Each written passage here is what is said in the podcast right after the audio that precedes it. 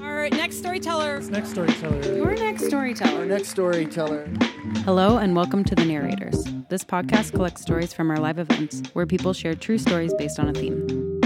Today's story comes from Regan Linton. This story was recorded live on February 20th, 2019 at Buntport Theater in Denver, Colorado. The theme of the evening was arms.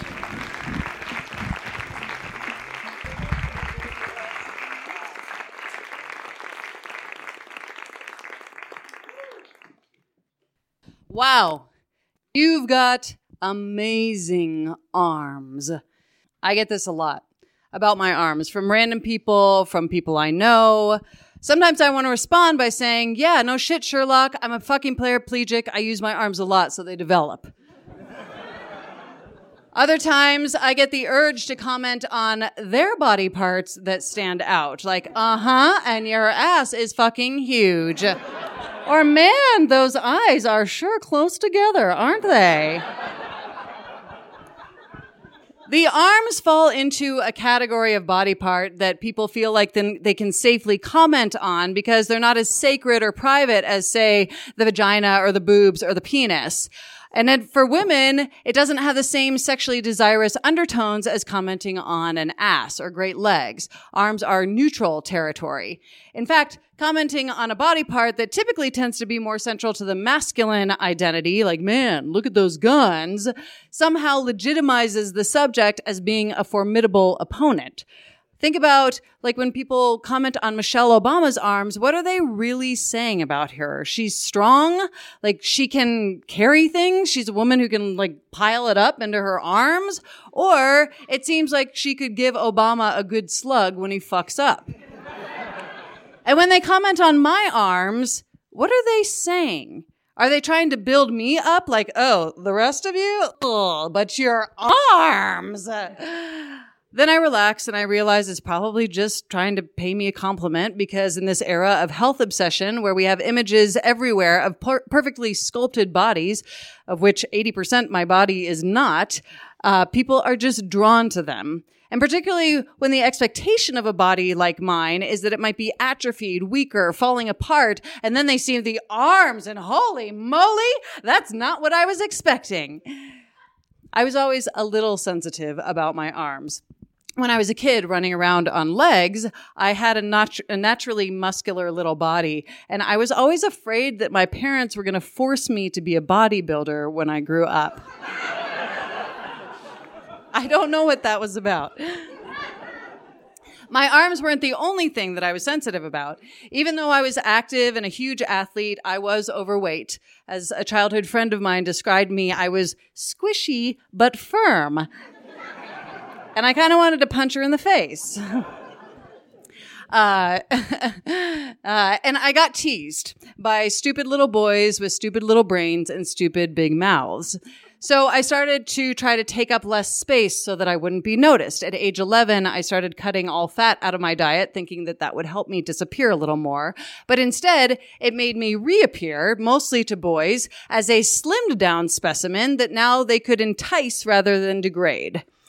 And that pissed me off even more. I didn't want to be a piece of meat that the opposite sex was simply intent on consuming or conquering. In order to draw my attention or attention away from my legs or ass or boobs or other body parts that might display sexual availability, I focused on my arms.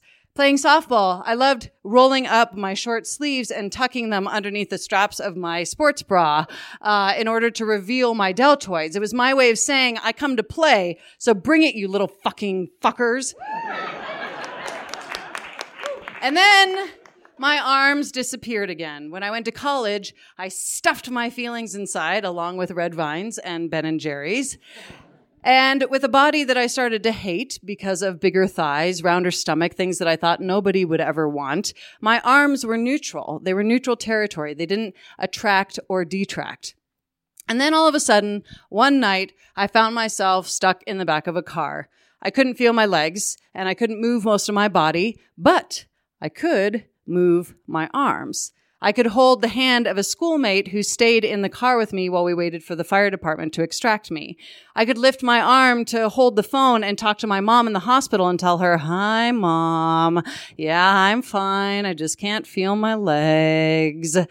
And in the ICU, I kept trying to move my toes and feet and it felt like they were moving, but they weren't. But I could hit the morphine button with my hands. a couple weeks later at Craig Rehab, I got the full determination. T4 ASIA A complete. Nerves damaged below the point of injury and little to no chance of ever getting any feeling or movement back. But I was T4, which meant I had my hands, I had my arms. And in the spinal cord injury world, it's like having a mere scratch compared to the quads who have no arms or finger dexterity and therefore lack a lot of independence. My arms were going to become like gold, like muscle, bone, fascia, epidermis, gold. In rehab, I did a lot with my arms. Initially, I couldn't even raise them, so I would sit with my sister and we had this weird pulley contraption where I would try to initiate up an upward movement with my arm and then the pulley would help.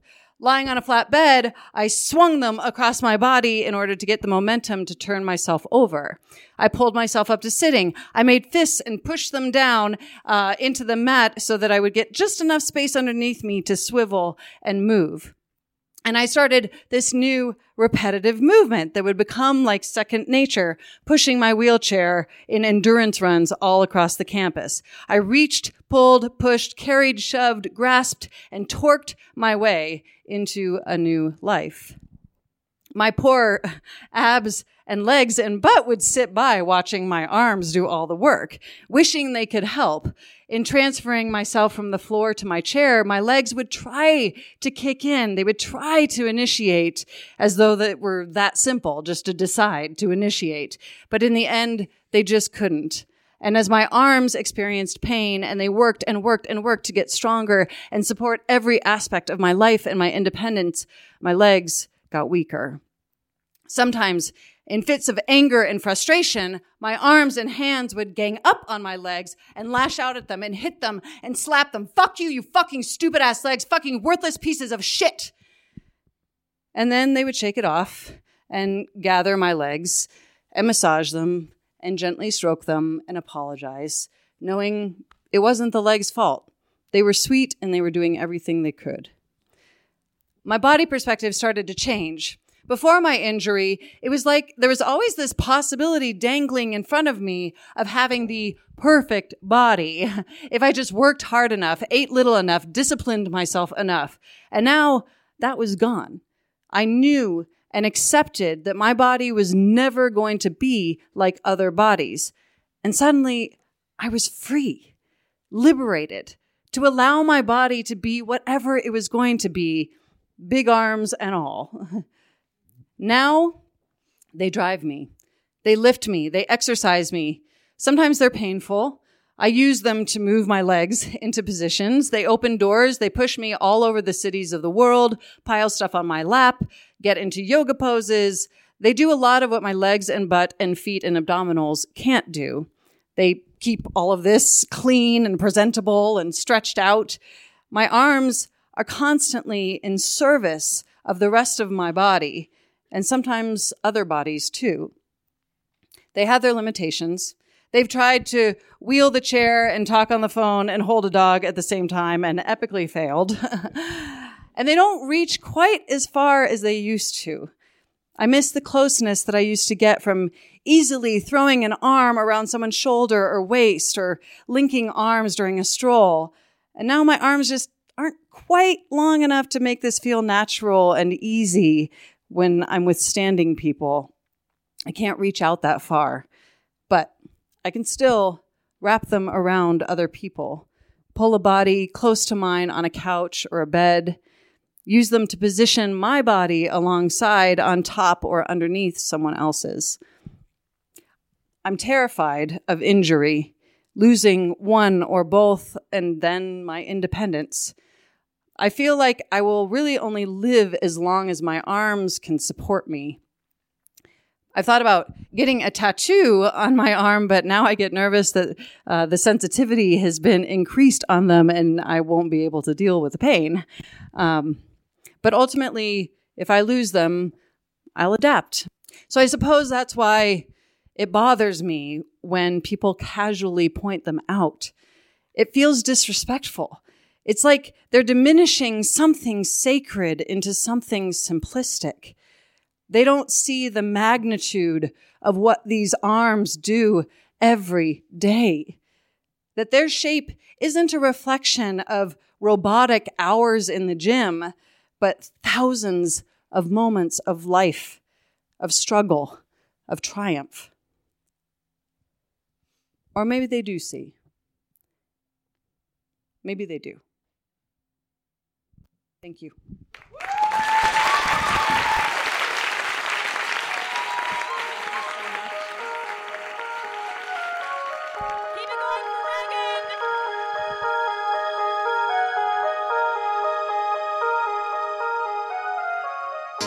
The Narrators was created by Andrew Orvedahl and is produced by me, Ron Doyle, Sydney Crane, and Aaron Rollman, with support from Scott Carney, Karen Wachtel, Jesse Witten, and Robert Rutherford. We'd like to thank our sponsors, Buntport Theater Company, Illegal Pete's, From the Hip Photo, and Great Divide Brewing Company. Our theme music is by Whalehawk. We'd also like to thank Cities of Earth, who provided the music you're listening to right now, and fans just like you who attend our live monthly shows, which take place every third Wednesday of the month at Buntport Theater in Denver, Colorado. For more information about our storytellers or the narrators, visit thenarrators.org and find, rate, and review us wherever you get your podcasts. Thanks for listening.